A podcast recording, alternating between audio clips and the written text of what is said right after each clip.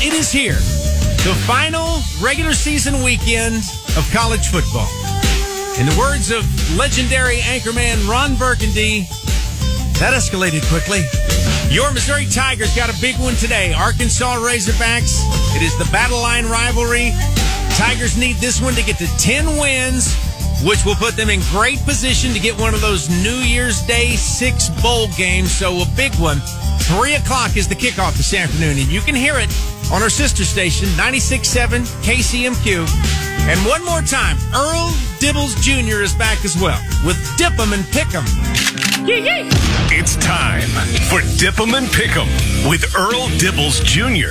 on After Midnight. After Midnight. This is it, y'all. The final week of regular college football for the whole year. Let's see if we can nail them, all right? Here we go. Up first, Oklahoma Boomer Sooners is playing the final game in the Big 12. They taking on them TCU Horny Frogs. The Sooners is like, hey, see when we see you, Big 12. And the Big 12's like, hey, don't let the door hit you on your way out.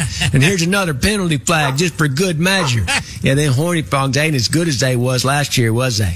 Last year they sent them Sooner ponies home without they wagon. But this is the last game in the Big 12 up there in Norman. I don't think they dropping the L. Winners, Boomers.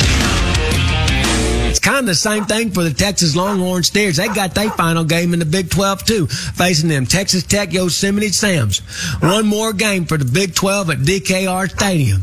And with that quarterback talking like he's coming back next year, hey, I wonder if that Manning kid shows up with his bags packed for the portal. Anyone know where that portal goes anyway? Shoot. Hey, I think them Steers is going to do the same thing them Boomer Sooners is going to do in their last game in the conference. Win. Winners, Longhorn Steers. One more game between two unbeaten teams. Ohio State is taking on the Michigans. Hey, they don't like each other at all. Kind of like me and Tofu. No way. Yeah, they both ain't even lost a game, but there's one big difference. Michigan's ain't got their coach no more since he stole some street signs or something like that. but the Ohio State's got one and he is smart. So winners, Ohio State. Dip 'em and Pick 'em with Earl Dibbles Jr.